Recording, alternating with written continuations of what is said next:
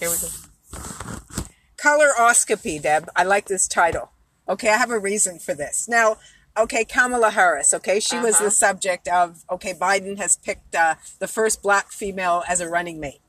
Now, right away, you know, the Fox News people, they went nuts and they said, oh, she is much too light, you know, to be considered a black person. You know, she just doesn't have the look that would indicate that she has an appropriate slave background mm. and that she fits the image of what we would call an American nigger. Oh. And truthfully, that is basically what was coming across on the screen. Okay. Now, in the U.S., there there's something called a mixed blood category. Okay, and what that means is there was going back many hundreds of years in the states something called the one drop rule. And this was very prevalent, particularly in the South, that if people could see even one drop of non-white blood in you, you were labeled a black person. And there was consequences. Obviously, you weren't allowed in certain places. You couldn't do certain things. You didn't have the same legal rights as a person who was totally white. So this is the, the slavery legacy, which still exists. And truthfully, that was something that a lot of people even had against Obama. They were like, look, his mama was white. He was raised by his grandmother. What the hell does he know about the black person suffering in, in the inner city of the United States? He doesn't know about that. He grew up surfing in Hawaii, having a good time, having his white mama work for him and, and spending time with his grandmother. And I'm sick of all this coloroscopy stuff, Deb. And okay, and here's my personal experience. All right, you are from St. Vincent. Mm-hmm. Okay, and my parents are from Jamaica. Right. And everybody has a preconceived notion, particularly about Jamaicans. Right. Even here in Canada, which you, you think, okay, we're uh, a cultural mosaic where everybody's culture is respected and stands out for its individuality.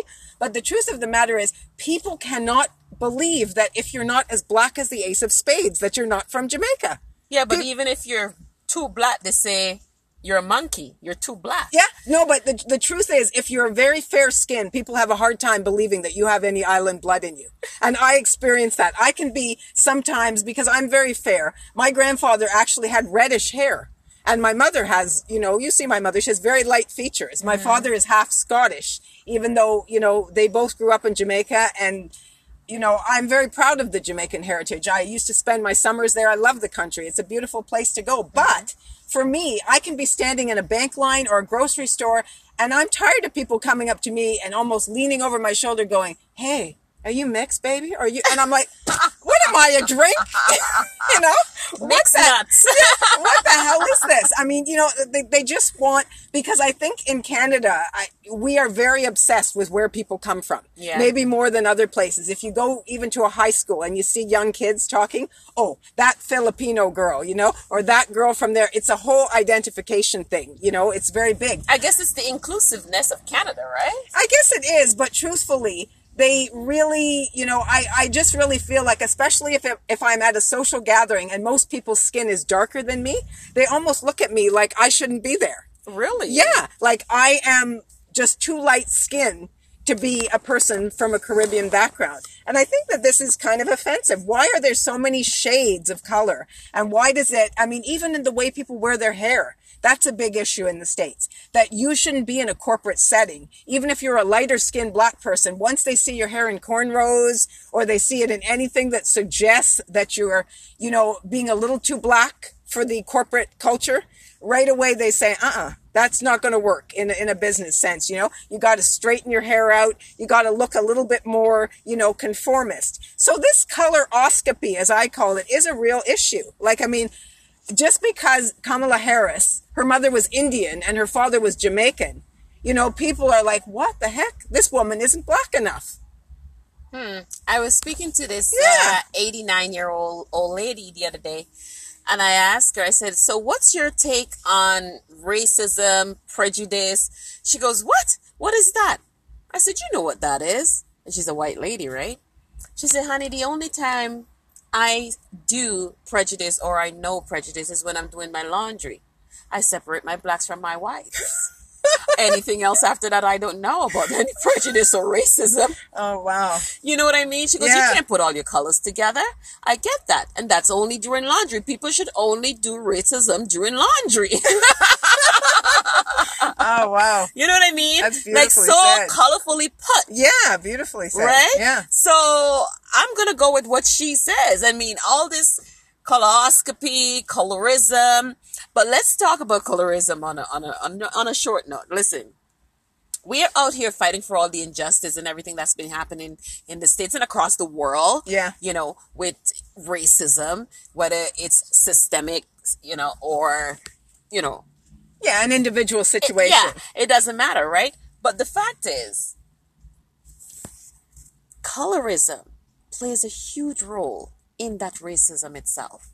Because there are people who are of the same color that hate their own color. And if you want other people to not be, you know, racist against us, then we also have to stop being racist against our own Definitely. I'm sorry, but a lot of people don't want to discuss the fact while we're talking about racism, racism, Black Lives Matter. They don't want to hear all lives matter. But let me tell you something. Your brothers and your sister lives matter. How about that? Most definitely. How about that? And even in the type of music that people spew culturally, they will attack their own culture and their own color uh, imaging within that culture and yet they tell you that it's okay. But truthfully they're putting out bad stuff for other people to absorb you know? And yeah it's very true that that right within the own your own color spectrum there is that bias and there's that prejudice. But nobody wanna discuss outside it. of it. Yeah. Nobody want to discuss it because discussing it will make the other culture or the other ethnicity seems right and justified in what they're doing to us. yeah but it's not right on any level. But what I'm saying is, what is good for the goose is pretty much good for the gander, and you you set the standard for how you treat yourself sometimes, because a white man feel like they have white privileges and they can spread that wherever they go. It doesn't mean it doesn't mean the entire white race accept and use their white privileges the way they the way that other people use it. You know, there are some white people that is not prejudiced against black, and there are some black people that is not prejudiced against white. We know that, but if we're looking at it from an amendment specifics, then that has to go on the authority where Trump and all these government official comes in to change things to make it a more healthier living society for everyone. Yeah, but I mean, I think the point of the colorism within the same culture is a really good point because I know in the Caribbean, class is very much an issue. Like if you if you know Jamaica, the way Jamaica Yeah. operates, uh, the color of your skin to a certain extent is tied to a class issue because in many cases, when they go back to British rule and the ties they had back then, you will see um, somebody whose skin is very dark was more associated with a person who worked in the fields and had more of a manual type of job. And this is what older people from the islands, I mean, my grandmother, she took that image of how people should be seen and how they should present themselves. And, you know, they don't come forward and, and make the changes. They just kind of use that to rubber stamp people. So to a certain extent, if your class level is below a certain standard, then technically your col- the color factor becomes more prominent and it can be used as a higher source of discrimination.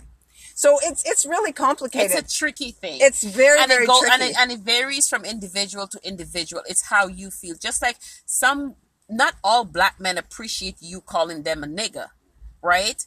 And so a white man can't even use that word. You know what I'm saying? Yeah. So it's kind of like not all black people appreciate racism within their own culture. Very true. Yeah. So we got to respect each other. Yeah, we do. And you have to realize that, you know, um, stop using the color spectrum to really define people and, and get to know people for who they are Yes. and educate yourself a little bit more about the world and about, uh, you know, the mixtures of people that exist in every country so that unity and it, it can be something that there's a greater possibility of attaining if we just learned a little bit more respect for one Hey, another. I love people of all color, race. I don't care who you are. It's up to you to like me. But when I see you, you better not let me see you in the street. I'm gonna give you a big hug and say hello. But now it's COVID. I won't do that. all right. My name is Deborah. and my name is Jackie. Thank you guys for listening. We miss you guys though. Yes, we do.